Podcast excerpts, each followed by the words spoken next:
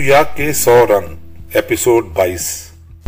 ہم دونوں رو برو تھے، میں اور فان گوک کی پینٹنگ دی سٹاری نائٹ اور ہم دونوں میں ستارے چمکتے تھے، تصویر کے کینوس پر اور میری آنکھوں میں۔ میں اس پینٹنگ کے سامنے کھڑا تھا اور اتنی دیر سے کھڑا تھا کہ شاید میوزیم میں آنے والے ملاقاتی مجھے بھی میوزیم آف ماڈرن آرٹ میں نصب ایک مجسمہ سمجھ رہے تھے۔ اگر وہ مجھے قریب سے ہو کر دیکھتے اور میری آنکھوں میں دیکھتے تو جان جاتے کہ میں ایک مجسمہ نہیں ہوں، کہ ایک مجسمے کی پتھر آنکھوں میں تو نمی نہیں ہوا کرتی۔ اور وہ یہ بھی جان جاتے کہ میں وہاں نہیں ہوں، صرف میری پرچھائیاں ہیں، کیونکہ میں ستاروں بری رات کے اندر جا چکا ہوں۔ اور وہاں جو گیا، اس کی واپسی مشکل ہوتی ہے۔ اور اگر وہ لوٹ بھی آئے تو کچھ سدائی ہو چکا ہوتا ہے۔ آپ بے شک اتنے دیوانے نہ ہوں کہ محبت کے اظہار کے لیے وحشت میں اپنا کان کاٹ کر ایک طوائف کو پیش کر دیں۔ لیکن کچھ تو اثر ہوگا۔ ویسے وحشت کا، دیوانگی کا تو یوں ہی بہانہ بنایا گیا ہے۔ ہاتھی عشق کا جسے بھی روندتا ہے، وہ یہ سب کچھ زی ہوش ہونے کے باوجود کر گزرتا ہے۔ ہاں میں ستاروں بری رات کے اندر جا چکا ہوں اور میرے اوپر جو رات کا خیمہ فلک نیلاہٹ میں ڈوبا ہوا ہے، اس میں ایک متحرک سحر کا سفر کرتا ہے اور اس آسمان میں ستارے کے ایک گرداب کی صورت میں حرکت میں نظر آتے ہیں۔ اور یہ ستارے اس آسمان میں سے بے نکاب ہوتے، ظاہر ہوتے، اپنی روشنی میں پھٹتے ہوئے دکھائی دے رہے ہیں۔ یوں کہ ان کے شرارے آپ کے بدن پر گرتے ہیں، تو وہاں بھی ستارے دمکنے لگتے ہیں۔ ستاروں بری رات کے نیچے ایک خاموش خبیدہ نیلاہٹ میں ڈوبا ہوا ایک گاؤں۔ سرو کا صرف ایک درخت ہے، بل کھاتا جیسے ایک شولہ بلند ہو رہا ہو۔ ایسی زمین کو آسمان سے ملاتا ہے۔ سرو کا درخت یورپ میں ہمارے ہاں کے برعکس حسن کی بجائے ایک المیہ کی ترجمانی کرتا ہے۔ اداسی کا استارہ ہے۔ اور یہاں بھی فان گوگ کی تخلیقی حیات کی سوگواری کو ستاروں بری رات کے آسمان تک لے جا رہا ہے۔ موت فان گوگ کے لیے نہ کوئی علمناک انجام تھی اور نہ ایک ڈرونا خواب، بلکہ وہ تو ایک زرد رنگ کا سورج مکھی کے پھولوں کے بڑکتے چلتے زرد رنگ کا۔ مکئی اور جو کے کھیتوں ایسے زرد رنگ کا ایک سنہری خواب تھی، جسے آگے بڑھ کر خود گلے لگانے کو جی چاہے۔ جیسا کہ فان گوگ نے کیا۔ اس ستاروں بری رات میں فضا کی بے پناہ خوبصورتی اور اس کا سوگوار حسن ایسا ہے کہ جس کو زوال نہیں، وہ بھی زوال کی خواہش کرنے لگے۔ جب میں ستاروں کو دیکھتا ہوں فان گوگ مخاطب ہے۔ میں اپنے آپ سے سوال کرتا ہوں کہ کیا یہ آسمان پر یہ جو ستارے وہاں دمکتے ہیں، ہم ان تک کیوں نہیں پہنچ پاتے؟ جیسے ایک نقشہ دیکھ کر اس پر دمکتے شہروں میں پہنچ جاتے ہیں۔ جیسے ہم ایک ٹرین پر سوار ہو کر فرانس کے قصبے روہن تک پہنچ جاتے ہیں، تو کیا ہم موت پر سوار ہو کر ایک ستارے تک پہنچ سکتے ہیں؟ اس نے اپنے چہیتے اور رازدار بھائی کو ایک خط میں لکھا۔ اور لیو دنیا میں واحد ایسا شخص تھا جو یہ جانتا تھا کہ اس کا بھائی وینسٹنٹ مصوری کا ایک پیغمبر ہے۔ آج صبح سویرے سورج طلوع ہونے سے پیشتر میں نے کھڑکی سے باہر دیکھا تو وہاں ابھی تاریکی تھی اور میں نے وہاں صبح کے ستارے کو دیکھا جو بہت ہی بڑا اور روشن تھا۔ فان گوک نے اس مارننگ سٹور کو اسٹاری نائٹ کے بائے کونے میں ایک زرد سورج کی شکل میں پینٹ کیا ہے۔ یہ تصویر حقیقت کی ہو بہو عکاسی نہیں ہے، نقل نہیں ہے، بلکہ یہ فان گوک کا اپنا تصور ہے کہ اگر میں ستاروں بری رات تخلیق کرتا تو ویسی نہ بناتا جیسی پروردگار بناتا ہے، بلکہ ایسی بناتا۔ دراصل تمام آرٹ شروع دن سے ہی ایک دعوت مبازرت ہے، ایک مقابلہ ہے، ایک چیلنج ہے۔ اسے جس نے ہمیں تخلیق کیا ہے، اسی قوت کو جس نے ازان دیا کہ ہو جا، تو سب کچھ ہو گیا۔ یہ زمین، یہ کائناتیں اور ان سے پرے جو کائناتیں ہیں اور آسماں ہیں، اور ان سے اوپر جتنے آسماں ہیں، وہ سب وجود میں آ گئے۔ بس اسی خالق کو آرٹ ایک چیلنج ہے کہ بے شک تو نے مجھے تخلیق کیا، لیکن ذرا دیکھ تو صحیح کہ میں بھی تو تیری ذات کا ذرا ہوں۔ اس لیے انل حق ہوں اور میں بھی تخلیق پر قادر ہوں۔ تم جیسا ہوں، اگرچہ تم سا نہیں۔ تاج محل تخلیق کرنے والے مہماروں اور ہنرمندوں نے بھی تو یہی ثابت کیا ہے کہ بے شک تو نے ہمیں بنایا۔ ہم تیری ہم سری نہیں کر سکتے، پر جو ہم نے بنایا ہے، وہ تو کبھی بنا کے دکھا۔ چنانچہ آرٹ ہے ہی خاکی آدم کی، خدا بننے کی خواہش اور کوشش۔ ہر بڑا ادیب، مصور، گلوکار یا موسیقار در اصل اس خواہش اور کوشش میں مبتلا رہتا ہے۔ بابا ظہیر کاشمیری نے کہا تھا، قدم قدم پہ جنو اختیار کرتے تھے۔ شباب تھا تو ستارے شکار کرتے تھے۔ تو گویا فان گوک کی حیات بیان کر دی تھی۔ اس نے بھی قدم قدم پر جنو اختیار کیا اور اس جنو میں ستاروں بری رات کے ستارے شکار کیے، ایسے ستارے بس جنو میں ہی شکار کیے جا سکتے ہیں۔ اور اگر ہم عوامی سطح پر آ جائیں، تو کیا مذائقہ ہے جہاں نور جہاں کی کیسی پکار ہے کہ سب جگ سوئے ہم جاگیں، تاروں سے کریں باتیں۔ تو وہ بھی فان گو کی کیفیت بیان کرتی ہے۔ اسے بھی وحشت میں نیند نہیں آتی تھی اور وہ شب پر تاروں سے باتیں کیا کرتا تھا۔ ایک شاعر، ایک گلوکار اور ایک مصور کیسے ہم زباں ہو جاتے ہیں۔ سٹاری نائٹ کی قربت میں فان گوک کی ایک اور تصویر زتون کا درخت اویزہ ہے یوں سمجھ لیجیے کہ اگر وہ رات کی تصویر ہے تو یہ دن کی تصویر ہے۔ ایک گرمی سے سلگتی ہوئی جنوبی فرانس کی ایک دوپہر میں گہرے ہریاول میں سیاہ ہوتے رنگوں کے زتون کے ٹیڑے میڑے، بل کھاتے پچیدہ شکل کے درخت جو کسی نادیدہ شدت سے دورے ہوئے جاتے تھے۔ اور پس منظر میں کچھ پہاڑ ہیں جن پر ایک عجیب حیبت کا بادل سایہ کیے ہوئے ہے۔ فان گوک اس نتیجے پر پہنچ چکا تھا کہ یا تو میں پاگل پن کا شکار ہوں اور یا اس دنیا کے لوگ۔ تو اس نے اقرار کر لیا کہ نہیں میں ہوں، جو اپنے حواس کھو بیٹھا ہوں۔ اور وہ اپنی مرضی سے رضاکارانہ طور پر سینٹ ریمے کے پاگل خانے میں داخل ہو گیا۔ جنوبی فرانس کے اس گمنام قصبے سے اس نے ہالینڈ میں اپنے بھائی کو لکھا۔ میں نے آج دو تصویریں پینٹ کی ہیں۔ ایک تصویر کو دی سٹاری نائٹ کا عنوان دیا ہے اور دوسری تصویر ایک زمینی منظر کی ہے، جسے میں نے زتون کے درخت کا نام دیا ہے۔ ایک ہی دن میں تخلیق کی جانے والی یہ دو تصاویر کسی بھی ایک دن میں تخلیق کی جانے والی تصویروں اور فن پاروں پر حاوی ہیں۔ فان گوک کا کہنا تھا کہ یہ دو تصویریں ہرگز حقیقت کی قربت یا عکاس نہیں ہیں، کیونکہ کسی بھی منظر کو ہو بہو کینوس پر اتار دینا محض تصویر کشی اور نقل ہے، اور یہ ایک احمقانہ فیل ہے۔ اس منظر کو اپنے ذاتی سور میں لا کر اسے اثر نو تخلیق کرنا ہی آرٹ ہے۔ میں فان گوک تک بہت مشکل سے پہنچا تھا۔ بہت کشٹ کاٹ کر اس تک رسائی حاصل کی تھی۔ یہ سفر آسان نہ تھا۔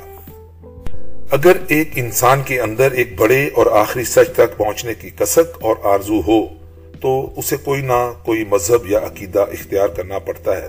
کسی نہ کسی راستے کا چناؤ کرنا پڑتا ہے۔ بے شک وہ سرات مستقیم نہ ہو۔ اسے بہر تو چلنا پڑتا ہے۔ یہاں تک کہ اسے چلنے کی عادت ہو جاتی ہے۔ اور اگر وہ خوش بخت ہو تو کبھی نہ کبھی سچ تک رسائی حاصل کر لیتا ہے۔ رسائی حاصل کرنے کا، بڑے سچ تک پہنچنے کا فارمولا بہت آسان ہے۔ آپ پڑھنا، دیکھنا اور سننا شروع کر دیں۔ کچھ بھی۔ فضول بیکار، بکواس پڑھنا، دیکھنا اور سننا شروع کر دیں۔ ادب کے بڑے اور آخری سچ تک پہنچنے کے لیے بھی یہی شرط ہے کہ پڑھنا شروع کر دیں۔ خواتین کے ناول، جسوسی کہانیاں تیسرے درجے کی رومانی تحریریں، کچھ بھی پڑھنا شروع کر دیں۔ عادت ڈال لیں، کچھ نہ کچھ پڑھنے کی۔ یہ وہ آمیانہ سیڑھیاں ہیں جو وقت کے ساتھ ساتھ آپ کو بالآخر اس بڑے سچ تک پہنچا دیں گی جو ادب ہے۔ اگر آپ خوش بخت ہیں تو، ورنہ آپ پہلی سیڑھی پر ہی بیٹھ جائیں گے اور عمر بھر مطمئن بیٹھے رہیں گے۔ آپ کا یہ سفر دھیرے دھیرے مشکل ہوتا چلا جائے گا اور اس میں لطف کم اور اذیت زیادہ ہوتی چلی جائے گی، اگرچہ اس اذیت میں بھی لطف کا کچھ شمار نہیں۔ آپ نے اگر اپنی تباہ کے مطابق کسی بھی شاعر یا ادیب تک پہنچنا ہے Dostoevsky Kafka Hermann Hesse Naguib Marquez James Joyce یا جیمز فریزر تک پہنچنا ہے تو کچھ بھی پڑھنا شروع کر دیں۔ البتہ ابتدائی آمیانہ ادب کی سیڑھیاں استعمال کیے بغیر ان ادیبوں سے ہی آغاز کر دینے کا حوصلہ صرف محدود چند جینیس لوگوں میں ہی ہوتا ہے، جو ہم میں نہیں ہے۔ تو پڑھنا شروع کر دیں۔ یہی فارمولا موسیقی پر بھی لاگو ہوتا ہے۔ پڑھنے کی طرح سننا شروع کر دیں، کچھ بھی۔ گلی میں سے گزرتے لوہے کے کڑھے پہنے انہیں اپنی مٹھی میں بینچے ایک چھوٹے سے ڈنڈے سے ضرب لگاتے اور گاتے۔ جس ویلے یقوب نبی تھا، یوسف ہو یا راہی سنے تو صحیح۔ آمیانہ فلمی گانے اور بے شک بے سرے لوگوں کو سننا شروع کر دیں۔ تو ان کے آخر میں روشن آرا بیگم اور استاد بڑے غلام علی خان آپ کے منتظر ہیں۔ میں نے اپنی اس حیات میں جو اتنی مختصر بھی نہیں ہے، بہت سے ذائقے چکھے ہیں۔ تجربوں میں سے گزرا ہوں۔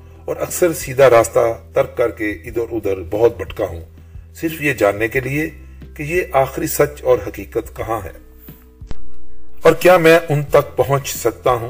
لیکن تین علوم ایسے ہیں جہاں سے میں جان بوجھ کر سرسری گزرا ہوں۔ میری محدود سوج بوجھ نے محض ان کے دروازے پر دستک دی ہے۔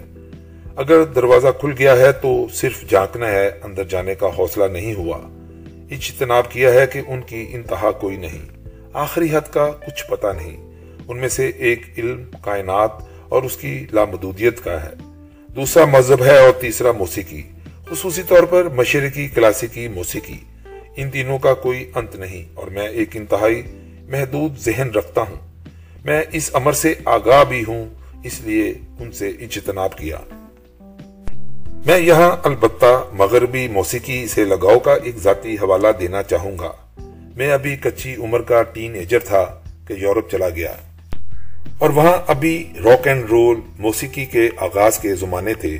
بل ہیلی، لٹل ریچرڈز اور ان کے بعد ایلوس پرسلے کا راج ہونے کو تھا۔ میں اس تیز ردم والی اکثر بے سوری موسیقی کا رسیا ہو گیا اور اسے رغبت سے سننا شروع کر دیا۔ پھر جیز کانوں میں بھلی لگنے لگی۔ لوئی آمسٹرانگ کی ٹرمپٹ نے دل میں جگہ بنا لی۔ پھر روایتی جاز کا لطف آنے لگا اور اس کے راستے ماڈرن جاز اور ڈیوڈ بروبک کی لازوال پیانو کی دونوں تک آ گیا۔ بلوز میں سیکسافون کی اداس پکاریں مجھ پر گہرا اثر کرتی اور اگر میں محبت میں ہوتا تو وہ مجھے رولا دیتی لیکن دھیرے دھیرے میں اس موسیقی سے دور ہونے لگا کہ یہ موسیقی جوانی کی شراب کو مزید نشاور بنانے اور بے خود ہو کر رقص کرتے کرتے نڈھال ہونے کے لیے تو موضوع تھی پر یکسر تنہائی میں آپ کا ساتھ نہیں دے سکتی تھی۔ یہ بہت بے باک اور اریاں تھی۔ اس میں کوئی بھید، کوئی راز نہ تھا۔ خون کو بڑکاتی بہت تھی۔ اس میں شامل نہ ہوتی تھی۔ تب یورپی کلاسیکی موسیقی نے میرے احساس اور شعور کے ذروں کو اپنی جانب کھینچے چلے آنے پر مجبور کر دیا۔ یہ ایک اور دنیا تھی اور ایسی دنیا تھی جو آپ کو آس پاس کی دنیا سے بے خبر اور بے نیاز کر دیتی تھی۔ میرے اس بیان سے کہیں یہ غلط فہمی تخلیق نہ ہو جائے کہ میں یورپی کلاسیکی موسیقی کے رموز سے آشنا ہو گیا، قطعی نہیں۔ مجھے اس کی تکنیکی مہارت یا اتار چڑھاؤ کی کچھ سمجھ نہیں، لیکن اس کے باوجود یہ مجھ پر یوں اثر انداز ہوتی ہے کہ میرے اندر نئی بستیاں آباد کرتی چلی جاتی ہے۔ یہاں یورپی کلاسیکی موسیقی کے جتنے خان صاحب ہیں، ان کی فہرست دورانہ مناسب نہیں، لیکن ان میں متضاد اور بیتھون کی سمفنیز نے، خاص طور پر مون لائٹ سناٹا نے، مجھے آج بھی اپنا غلام کر رکھا ہے۔ بہت ہی خاص لمحوں میں کسی علمیہ کے دوران، کسی شاندار مسرت کے موقع پر یا کسی ایسے لمحے میں جب انسان مر جانے کے بارے میں سوچنے لگتا ہے۔ پیانو کی یہ دھنیں میرے اندر یوں گونجنے لگتی ہیں، جیسے نابینا بیتون اپنے پیانو پر جھکا آرکسٹرا کے ہمراہ ذاتی طور پر میرے بدن میں پرفارم کر رہا ہے۔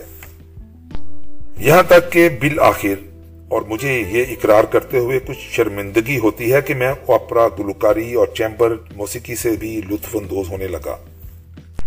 میں نے اتنی طویل اور نہایت بور تمہید جس میں خود نمائی بہت تھی، صرف فان گو کی دی سٹاری نائٹ کی، مجھ پر اثر انگیزی کے لیے باندھی ہے۔ میں فان گوک تک بھی آسانی سے نہیں، بہت کشٹ کاٹ کر پہنچا۔ تو ادب کی مہاراج تک رسائی حاصل کرنے کے لیے پڑھنے کا آغاز کر دینا شرط ہے۔ کچھ بھی پڑھنا۔ موسیقی کی آخری سلطنت میں داخل ہونے کی خواہش ہو تو سننا شروع کر دینا ضروری ہے۔ کچھ بھی سننا۔ اسی طور پر مصوری کے استادوں تک پہنچنے کے لیے بھی دیکھنا شروع کر دینا پہلا قدم ہے۔ البتہ یہاں ایک عجیب سا فرق ہے۔ ادب اور موسیقی میں آپ لمحہ موجود میں رائج کوئی بھی تحریر یا دن میں مگن ہو کر اس کے کلاسیکی انجام تک کا سفر کرتے ہیں، جبکہ مصوری میں کسی حد تک یہ سفر الٹے پاؤں چلتا ہے۔ آپ کا آغاز روایت اور کلاسک سے ہوتا ہے اور پھر اگر آپ پہنچنا چاہیں تو جدید مصوری تک پہنچ جاتے ہیں۔ نوجوانی کے اوائل میں ہم بھی دیگر دانشوروں، مزاحیہ شاعروں کے تتابو میں جدید مصوری کو مسخہ خیز اور پر مزہ گردانتے تھے۔ اناکلی بازار میں فروخت ہونے والی سینریوں پر جان دیتے تھے، جن میں تمام موسموں کے پھول یک بار کھلے ہوتے تھے۔ پہلو میں کو کے ایک جونپڑا بھی ہوتا تھا اور ایک آبشار بھی۔ پرندے بھی اڑان میں ہوتے تھے اور سورج بھی طلوع ہو رہا ہوتا تھا۔ پھر ذرا ہوش میں آئے تو شمار سالے کے سرورگ ہمیں خوابوں میں لے جانے لگے اور ان میں سے کچھ امرتا پریتم کے ساتھی امروز کے بنائے ہوئے ہوتے تھے۔ ان میں سے ایک تصویر جس میں سراسر سرخ لباس میں ایک لڑکی گھٹنوں پر سر رکھے بال بکھیرے بیٹھی ہے۔ مجھے ایسی پسند آئی کہ میں نے وہ سرورگ فریم کروا کے اپنے کمرے میں آویزاں کر لیا کہ مجھے یہ میری خیالی محبوبہ لگتی تھی۔ اور والد صاحب نے سخت سرزنش کی تھی کہ کیسی بےحودہ تصویر گھر میں لگا رکھی ہے۔ حالانکہ لڑکی مکمل طور پر باپردہ اور حیادار تھی۔ یہاں تک کہ وہ سرخ لباس میں ایک لڑکا بھی ہو سکتا تھا کہ اس کے بدنی خطوط بھی پوشیدہ تھے۔ پھر اللہ بخش زین العابدین چکتائی آزر زوبی وغیرہ کا زمانہ آیا۔ ادھر مغرب کا رخ کیا تو اول اول رمرانت مائیکل اینجلو روبنس اور ڈی وینچی وغیرہ کی پورٹریٹوں نے متاثر کیا۔ لیکن اس سفر کے دوران جب مصوری کی کشتی نہایت نرمی سے بے آواز پانیوں پر تہرتی تھی، اسے ایک شدید دچکا لگا۔ پکاسو میرے لیے تب تک اگرچہ ایک باکمال لیکن اوٹ پٹانگ سا مصور تھا۔ جو عورت کو اناناس بنا دیتا تھا اور اناناس کو کائنات بنا دیتا تھا، بائسیکل کے ایک ہینڈل پر کچھ کاٹ کباڑ چسپا کر کے اسے ایک بھینسے کا مجسمہ قرار دیتا تھا۔ اس نے مصوری کو ایک مزاق بنا رکھا تھا اور مجھے شدید دچکا یہ لگا کہ میں نے بارسلونا، ہسپانیہ میں، اس کے خصوصی میوزیم میں اس کی ابتدائی تصویریں دیکھ لیں۔ ایسی پورٹریٹ جو کلاسیکی معیار کی ہر شرط پر پوری اترتی ہے۔ قدیم اساتذہ کی بنائی ہوئی پورٹریٹوں جیسی فنی عظمت کی حامل تصاویر، شخصیت کا ایک ایک پرت آیاں اور شباہت اتنی مکمل کہ وہ تصویر لگتی تھی۔ اگر ان تصویروں کے نیچے پبلو پکاسو کے مشہور زمانہ دستخط نہ ہوتے تو میں کبھی یقین نہ کرتا کہ یہ اسی پکاسو کا ابتدائی کام ہے جو اوٹ پٹانگ مصوری کا خالق ہے۔ اگر وہ اپنے ابتدائی دور میں مصوری کے رموز سے اتنا آشنا تھا کہ ایسی کلاسیکی تصاویر بنانے پر قادر تھا، تو پھر وہ بے رارو کیوں ہو گیا؟ جس راستے پر چل رہا تھا، اسی پر کیوں نہ چلتا گیا؟ بٹک کیوں گیا؟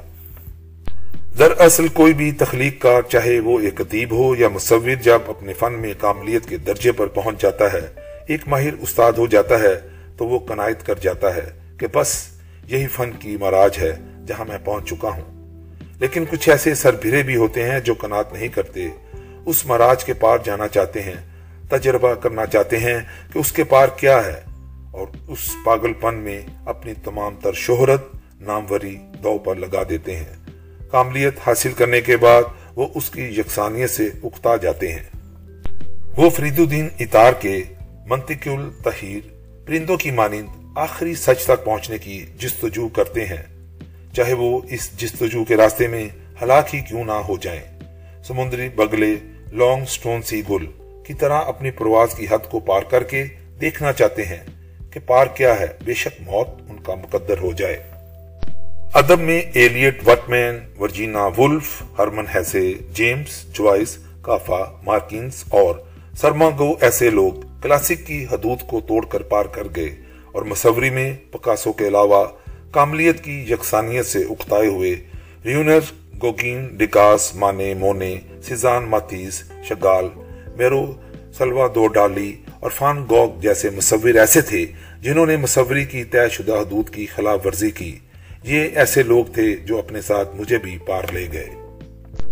کلاسیکی مصوری کی کاملیت کے شاہکاروں کے سامنے کھڑے ہو کر آپ سناٹے میں آ جاتے ہیں۔ ڈی وینچی رمرانت یا مائیکل اینجلو کی تصویروں کو دیکھ کر آپ ان کی کاملیت سے معروب ہو جاتے ہیں۔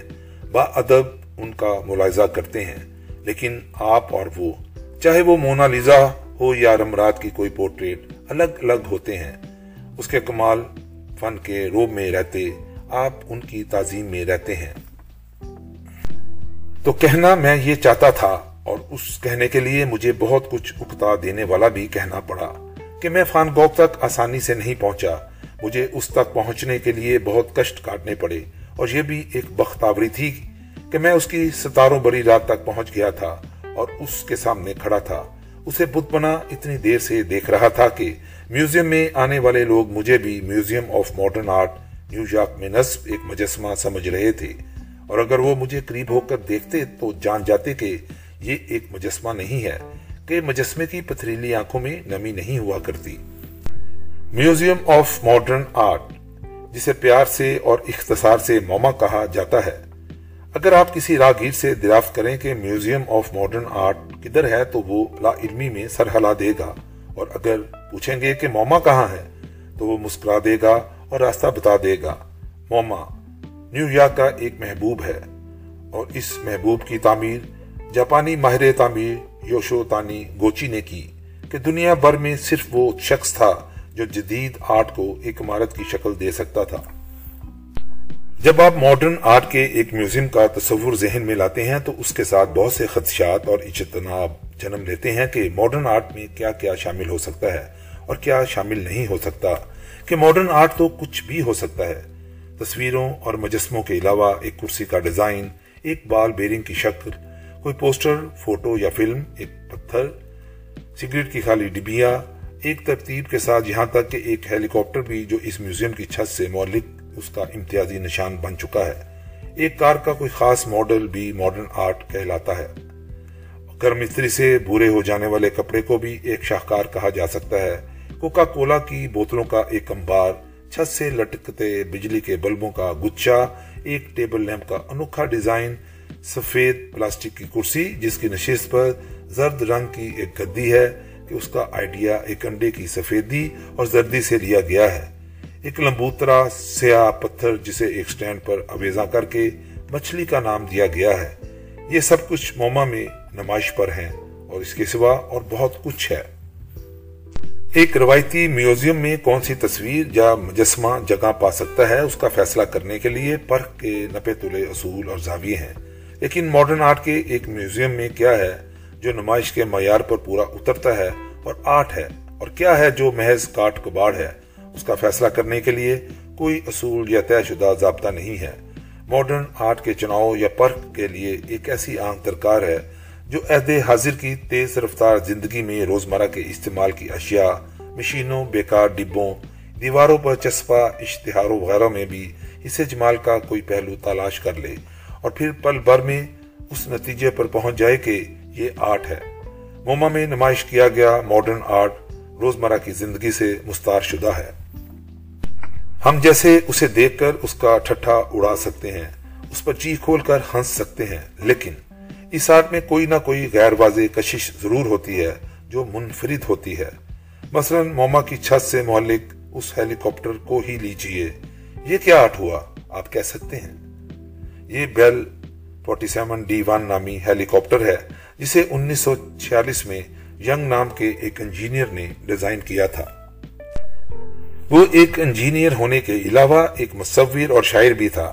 چنانچہ اس کی اس میکانی کی تخلیق میں بھی شاعری کی نازکی اور مصوری کے رنگوں کی آمیزش ہے۔ وہ پہلی نظر میں ہی آپ کو بلا لگتا ہے، ایک کارآمد مشین بھی لگتا ہے۔ لیکن ایک مشین کا مردہ پن اور سرد موری اس میں نہیں، بلکہ زندگی اور حرارت ہے۔ روایتی ہیلی کاپٹروں کی مانند اس میں آئینی بارہ پن بھی نہیں، بلکہ ایک نزاکت ہے۔ وہ معلق حالت میں مائلے پرواز لگتا ہے۔ مجھے موما کی بیشتر تصویریں بول چکی ہیں، لیکن اس ہیلی کاپٹر کی سرخ نسوانیت اور حسن ابھی تک ذہن پر نقش ہے۔ اور کیا ایک ٹیبل لیمپ بھی آرٹ ہو سکتا ہے؟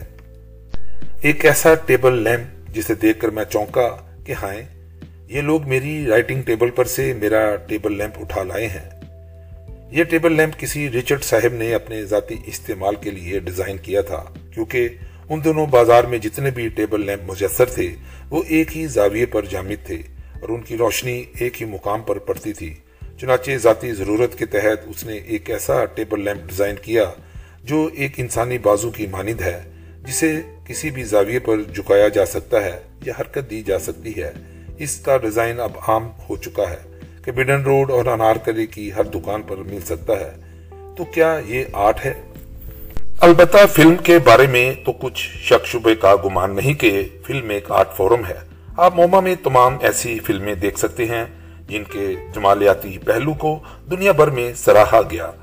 وکٹر سی سٹورم کی ہوا، آرسن ویلس کی، سٹیزن کین، جاپان کے اورو کی، Tokyo story, Vittorio De Sica کی بائسیکل تھیف، ایلفرڈ ہچکاک کی، کم نو ویک اور جیمز ٹوورڈ والی ورٹیگو اور ان عہد ساز فلموں میں ہمارے سیتا جیت رے کی پاتھر پنچالی بھی شامل تھی۔